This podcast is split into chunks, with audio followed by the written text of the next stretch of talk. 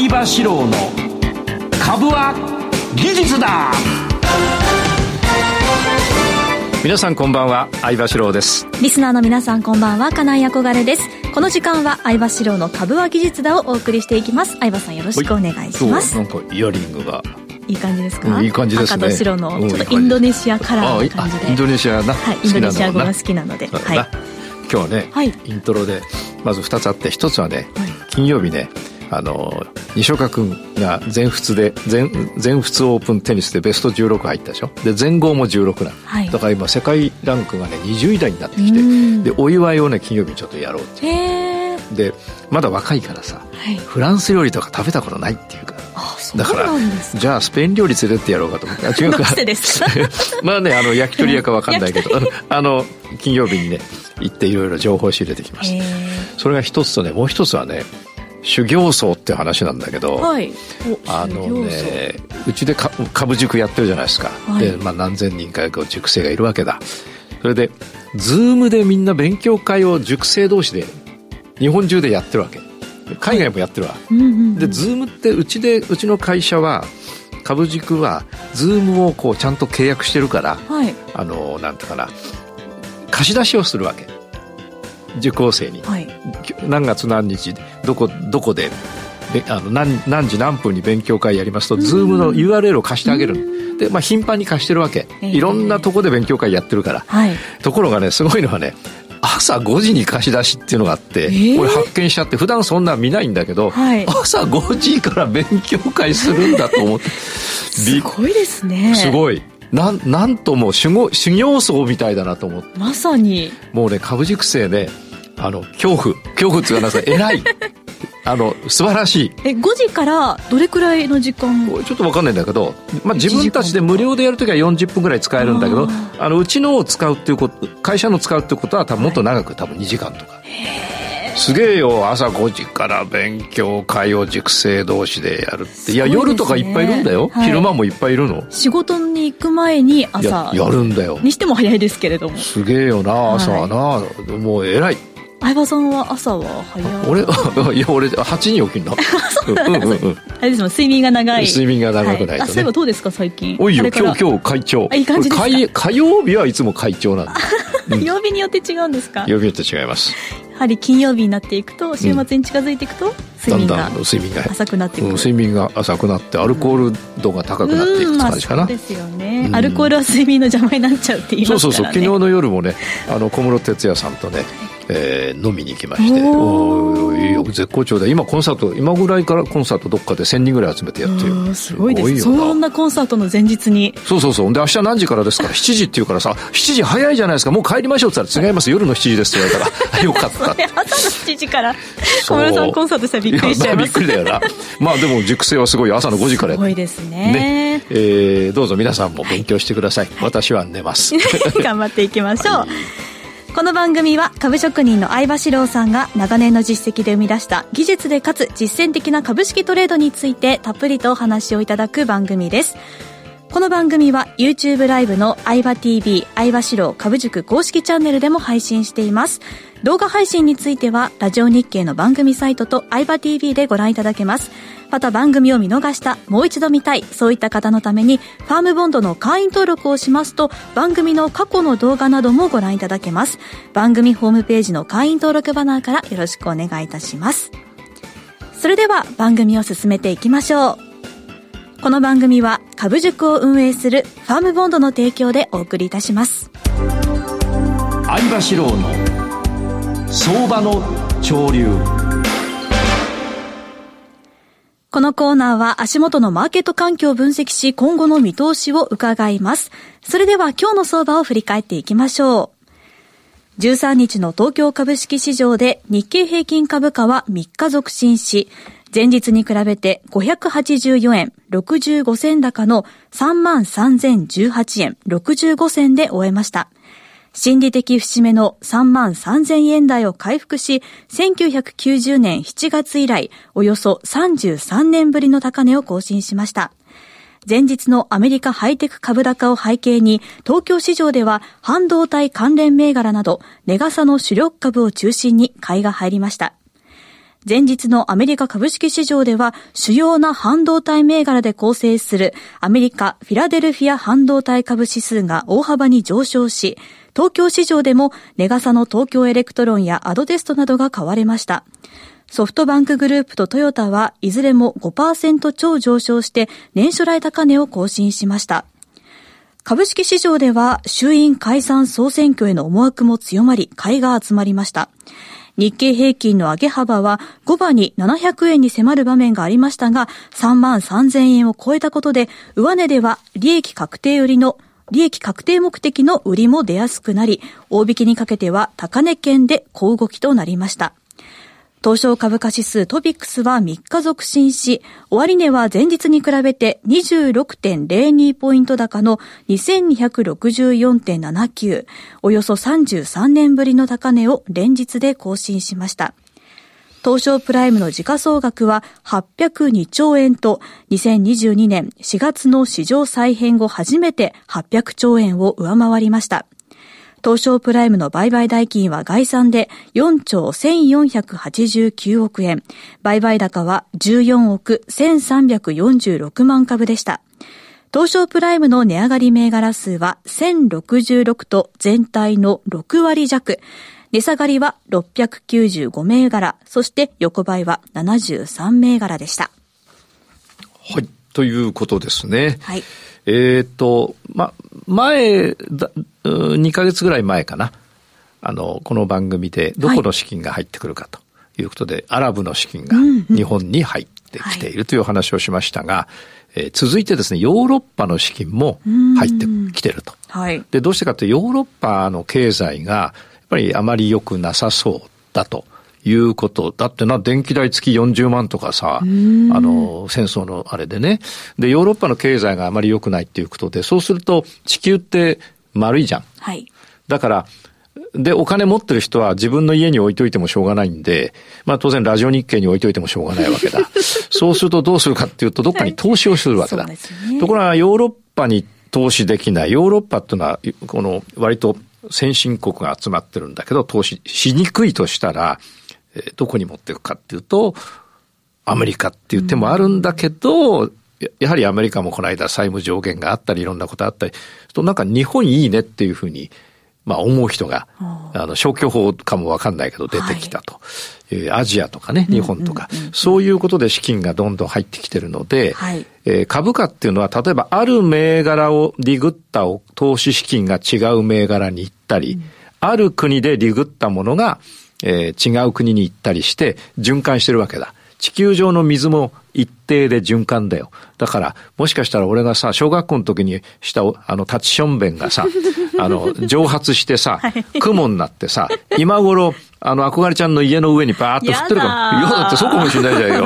な循環はしてますけれどもね。で、お金は循環のはずなんだよ。はい、ところが、一定の範囲で循環だと、何かが下がれば何かが上がるっていうことなんだ。うん、あの、小学校の時の、俺の頃の成績表だよ。はい、通信簿 5, 5っていうのが一番良かったんだけど、うん一番高い評定が何人かいたら当然低い人も作んなきゃいけない。全員ができたら全員5ってわけいかないんだよ。ね、差別をしなきゃいけない。差別じゃない。なんつうの、うん、あの、そういうふうにななんかしなきゃいけないんだよな。はい、うん、ところが、えー、そうじゃなくて今度はお金が他から入ってくるから上がる一本になってるっていう構図です。お風呂の中でお湯を循環させるんじゃなくて、はい、蛇口から新たにお湯を、お水を入れてるから、どんどんどんどんあの、かさ上げされていくっていう状況。まあこれはいつまでも続くわけではないんだけれども、現在それが起きているということで日経は先ほど読んでいただいたように、ものすごく上がってますと。えー、ところがですね、先ほどおっしゃったように、1066銘柄が上昇してますが、はい、695銘柄、それから73銘柄が、数字当たってるよな。そうですね。が、あの、横ばいだったり下がったりするわけで、はい、そうすると、まあ、半分、約半分ぐらいは、その上がりっぱなしではないものがあるということで、半分が上がりっぱなしのがある。はい。ということなんでね。で、どう戦うかっていうと、あのさ、まだそんなトレード、憧れちゃんやってないと思うんだけど、あの上がりっぱなしって買ったらいつ下がるかわかんないようなもう。うということはなんかやりづらい。ちょっと怖いちょっと怖い。うん。ただ、上がりっぱなしなんだから、はい、最後は下がったところが天井からその近くだと思えば、途中から買うっていう手はある。はい。これ今株塾でね、ここ2ヶ月連続ね、あの、途中から買うっていう技術の練習をしてる。みんなで。途中から買うんですよって言うじゃなくて、何時間もかけて、途中から買う練習いっぱいみんなでやってるから、途中から買うというのが一つ。途中と言っても、いろんな段階がありますよね。今、日経先物がさ、はい、えー、上がってるでしょ？あの、見てもら、今見てもらってるけど、うん、結構上がってるじゃない、えー、ガンガン上がってるけど、とにかく上がってるんだから買う。うん、で、どっか弱って逆下半身になったら手じまう。ってやってたら、もしかしたら、ここずっと上がってんだから、その方法でどっかでやってたら、だいぶ上がってたな。今も持ちっぱなしだよな。そうです、ね、その星でや。だから、個別銘柄に関しても、上がりっぱなしのものを、えー、と、とりあえず買ってみて、弱ったら手じまうっていう戦法をやってきてれば、えー、勝ててるわけで、これたらればだけど、はい、だから今もそれは有効だと。うんうん、ただし、いつ天井が来るかわからないと、はい、で、残り半分の銘柄は、上がりっぱなしではなくて、後でご紹介しますが、結構下がってもう一回上がったり、から、結構下がってもう一回上がって、今下がってるのとか、結構下がってもう一回上がって、下がった後また上がってるのとか。いろんな動きをしてるね、いろんな動きやただ、上がりっぱなしよりは、やりやすい。うん、その方がやりやすいんですか、うん、とっつきやすい。うん。うん、感じはするんだよな。あの、いつもニコニコしてる人何考えてるかわかんないけどさ。確かに。あの、ニコニコしたり怒ったり普通にだったりさ、ノーマルな人はさ、ああ、今怒ってるなとか、あの、だからね、とっつきやすいんだよ、その銘柄の。攻略法が。攻略法がわかるわけ。ところがずっと上がってるとずっと下がってるのはさ、なんか嫌なんだよね。だって今買ったら、なんか、こんなに上がったんだから下がっちゃうだろうと思って買わないと上がっちゃうじゃん。そうです、ね、買わないと上がったから買うじゃん。そう、下がったりするんだよ。だからね、もうちょっとね、癖が、癖っていうか、いつもニコニコじゃなくて、うん。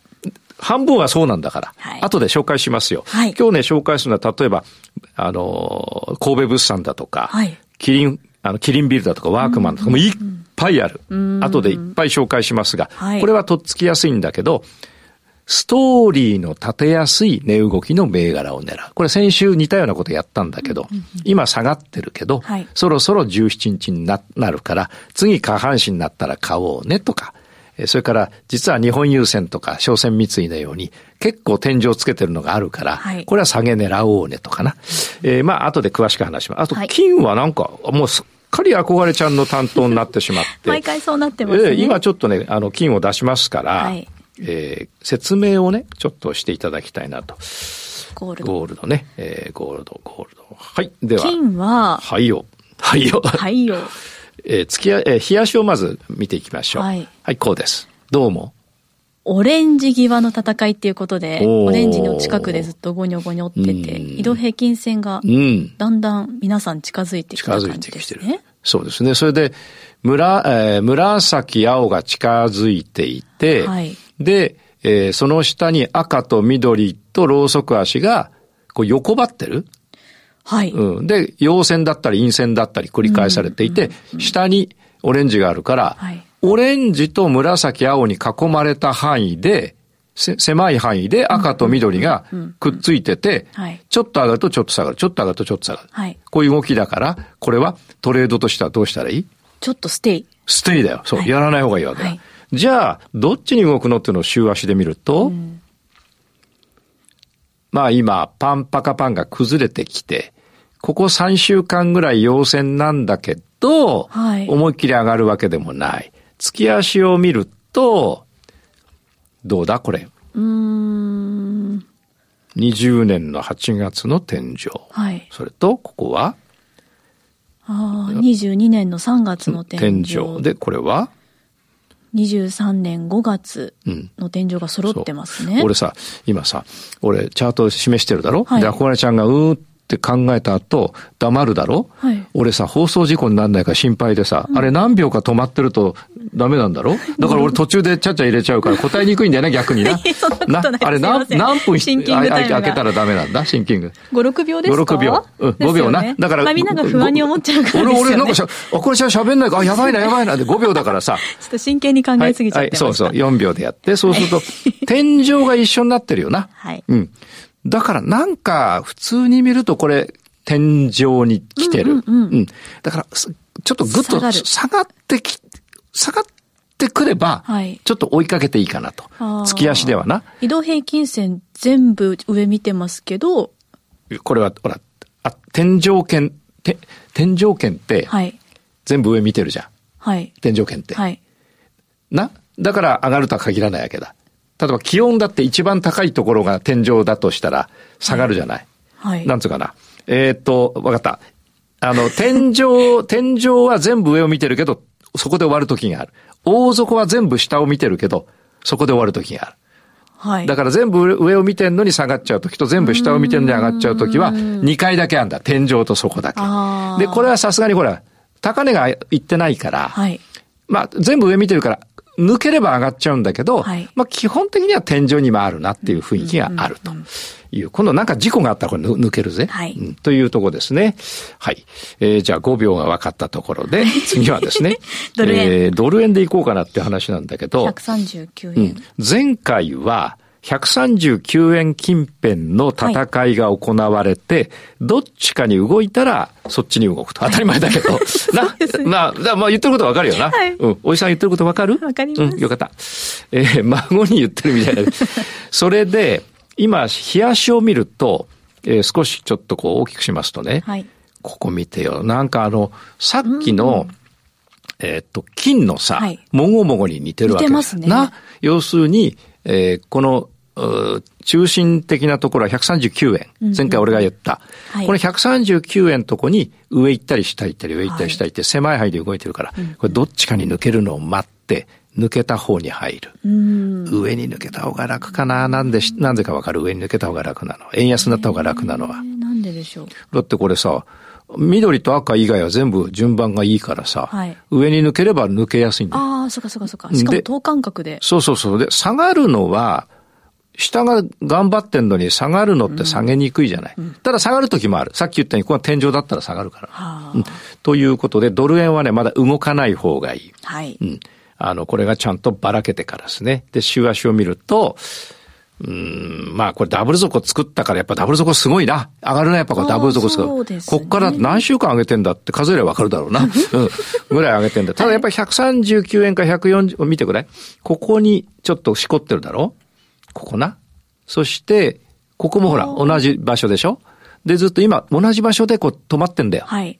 足踏みしてんだよ。はい。えー、っと、きょ、えー、一昨年の7月と、えー、去年の11月で止まったところ、139円で今も止まってるから、はい、これ上に抜けたら上抜けるよ。うん,、まだやらない方がいいというところですね。はい、えー、それから、原油、ついにほら、ずっとお休みした原油が出てくるだよ。はい、動こうっていう。うん、来たぞ。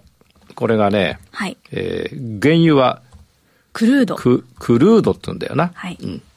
で、クルードっていう原油、クルードっていうか、原油がそもそもクルードだからな。はい。で、見ると、そろそろクルードなんつってね。そうですね。うん、えー、っとね、ずっとこれはもうオレンジの下だな。うん。週足でな。ね、うん。でね、ここ見て。い、オレンジの下で、オレンジを離れがたかったんだけど、一回離れて下がった。はい。で、もう一回オレンジ行ったけど、今度は負けて下がった。うん、今度はね、上がったけどね、緑超えられず下がってるから、はい、まあどっちかというと弱いな。そうですね、うん、これが週足。はい、月足で言うと、あの、ここに来てんだよ。だから、まあかなり弱いとこなんだけど、実はもう、何、何ヶ月も、1、2、3、4、5、6、7、8、9、10、11、12、13、15ヶ月下げて、で、ちょうどオレンジと紫の上で止まってるから、はい、週足から言うとやっぱ下げそうなんだけど、はい、なんか月足から言うと、いい加減下げて、止まりそうだから、一応週足と日足を信用して、売りから入って、上げてきたら、買いを入れてみて、売りをまだ切らないで、で、またそしたら下がるから、その時はさっき入れた売りと、さっき入れた買いを両方持ったまま、また下がってきたら売りを入れて、次徐々に固まって、下が固まって上がってきたら、売りをリグって買いを入れるっていう。つまり売りから入って買いを取るっていう。戦法かな。これあの、後でまたゆっくり、ゆっくりっていうか、あ、これちゃんとゆっくりじゃなくてさ、あの、あの YouTube, YouTube で話しますわ。うん。そんな感じかな。それと個別銘柄はね、はい、さっき言ったように、まあ上昇してるのはやっぱ途中から入りゃよかったっていうものもある、いっぱいあるじゃない。2週間前に入ってほったらかしにしといたらいいとかさ、ね、2ヶ月前に入ってほったらかし。だから、未だに途中から入るっていう戦法もあるけど、うん、あの、半分はもうストーリーの立てやすいなので、どっちかっつと俺はストーリー立てやすい方がいいかなと思って、うん、個別銘柄はそういうふうにやろうかって言って、相場の提言でお話ししようと。はい。はい。ありがとうございます。ここまで喋ったから次は短いかな。はい、以上、相場志郎の相場の潮流でした。株は技術だ。投資の提言。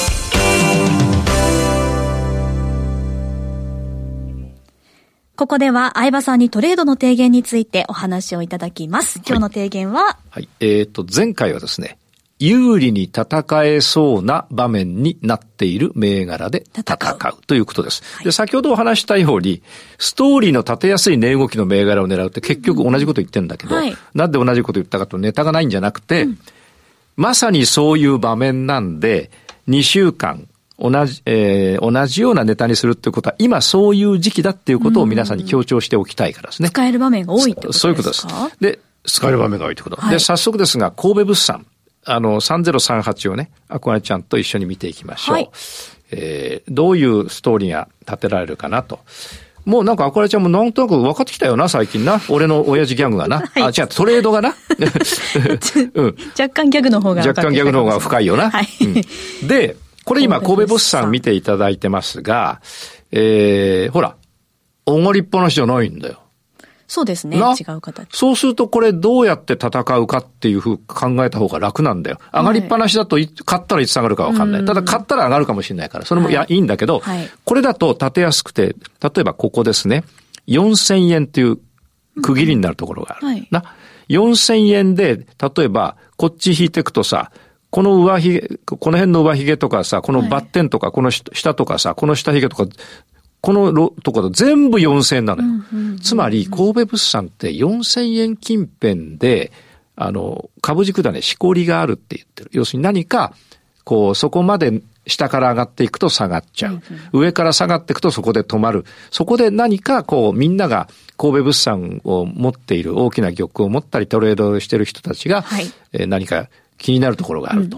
そうするとね、今日は、実は朝方始まったのが3989円で、引けはですね、3909円なんだわな。はい、まあ、陰線だよ。はい、だこっからはじ、えっ、ー、と、3989円で始まって、3909円だ。陰線だわ。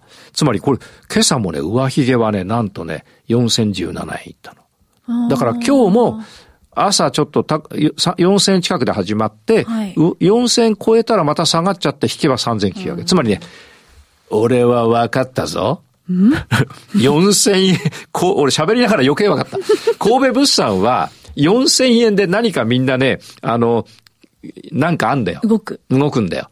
だから今朝も4000円超えて売ってたらもう引けには大儲けじゃない？そうすると明日以降、これ今ね、オレン、えっと、オレンジと青と紫の間に入ってるから、はい、明日以降また上がって4000円を陽線で超えていくじゃない？明日か明後日かわかんないけど、はい、超えてったら買いだよな。ところがもう一回4000円に当たって下がってきたらそれ下げだよな。だから4000円を境に、あの、どうなるかっていうことを見ていくと、今後どうなっていくかがわかると。で、これを週足で見るとね、うんと4000円ってほら、過去に高値あんだよ。2022年の8月8日も4000だろ？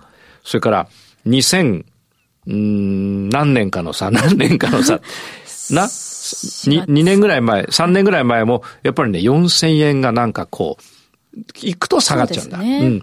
ただ今回はこう下値切り上がってるから4000円超えて順調に上がるかもしれないし、はい、4000円を超えそうになって負けたらやっぱ下がっちゃうかもしれない。うんうんうん、4000円近辺で戦ったらいいと。そうこれね、月足見るとやっぱ見てこれ。過去何年もさ、4000円に上髭でいくと下がってんだよ。はい。で、一時去年なんか上、いや、先月か。先月上髭4250円までってくやっぱ下がっちゃった。うん、というところで、4000円近辺で何か戦い方があるっていうことだな。うん、はい。それから、えー、っと、キリンやりましょう。2503、キリンな。ね、2503見ていきますと、2503のキリンな。よし。キリン見た後は象とか見るか？そうですね、うん、動物園。なんか普通に答えられるもんな。分かってきました、うん、はい。これキリンホールディングスってどういう動きになってると思う？今、冷やしで。ほらほらほら。でも赤と緑がもう、もうちょっと先に、一番最初にやんなかったかに似たようなの。え君が説明したやつ。金の動き、金？の動きと一緒だろう。うんうんうん。紫が上にあって、下にオレンジがあって、ってその中で赤と緑があって、はい横ばってん。はい。だからこれはね、キリンホールディングスは、どっちに行くか分かんないんで、今、揉み合ってるところで。はい。うん。だからこれは、この揉み合いが抜けた方につくというところだな。で、じゃあ、冷やしではそうだけど、週足だったらどうかっていうと、やっぱりこれ線が混み合ってるよな。紫と緑と赤が近いだろはいこれどっち行くか分かんない。わかりづらいうんです。とやらない方がいいんだ。はい。ってこと、作戦が立てやすい銘柄っていうタイトルだよな。でなんでやらない方がいいの俺は説明してんだ？それをちょっとうん、ボケたか？どっちに持ってくんだろうなと思ってました。うんはい。だろうんボケたんじゃなくて、こういうどっちに行くか分かんないやつを、はい。リスナーの皆さんはプリントして壁に貼っておく。はい。あるいはもっと分かりたかったら奥様はご主人の背中に貼っとく。そしていつも見てると、どっちに行くか分かんないやつは見てればどっちかに大きく動くんだよ。つまり、うん。あのさっきの金のようなやつ。はい。あれは、このキリンホールディングスの冷やしも一緒だけど、ど、今こういう動かない、動かないやつ。はいこれは動いたらどっちかに動くんだよ。うん。だから、これはキープしといて、えーいずれ動いた時に襲いかかる。はい。OK? 動くまではじっと見てる。見てる。ででもね、いい。一年後に見たらもうとっくに動いてるからね。だからちゃんと見てる。ずっと観察してそれからね、働き者。はい。ワークマン。そっか。あ働き働き者だよな、ワークマンの7564。働く人だな。7564。兄弟って言って番号忘れてたよ。7564見るだろ7564ワークマンな。ワークマンの冷やし見てください。日経がこんなに上がってるのに、もうだって、オレンジの下でさ、下げまくってるじゃん。はい。これも、あのーわかりやすい。実はこの一週間横ばいだよ。はい。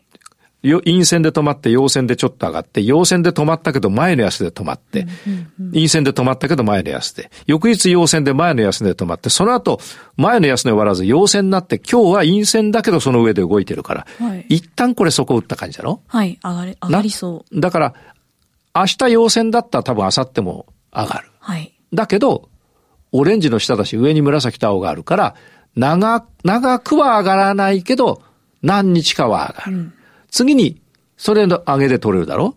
でも、長く上がらないの分かってるから、はい上がった後逆下半身になったら、売りを入れると。下げを取る。下げを取る。あるいは今、1、2、3、4、5、6日間同じエリアで動いてるから、はいこの6日間のエリアを割り込んだらどうする？売りを入れる。うんうんだから、先方が、先方って相手方じゃないぞ。はい。戦う方法が、わか、わか、なんかできそうじゃん。はい。こういう方がやりやすいんだよ。うん。で、えーワーク、た、たた、働く人働く人のおーしあらもうこれ以上喋らないようにっていう。相葉さん、この音楽になるとピタって止まりますそうそうそう俺もう真面目だから 体が反応してる感じがいつもちょっと面白い。もう日頃この音楽なったら俺道でもすぐ止まるよ止。まっちゃう。赤信号よりも止まるか赤もしれない。信号より。はい。じゃあ続きは YouTube の方でお願。いします。はい。以上、株は技術だ、投資の提言でした。この番組は株塾を運営するファームポンドの提供でお送りいたしました。それではリスナーの皆さんまた来週お会いしましょう。それではおはい、願いします。行きましょう。株は技術だ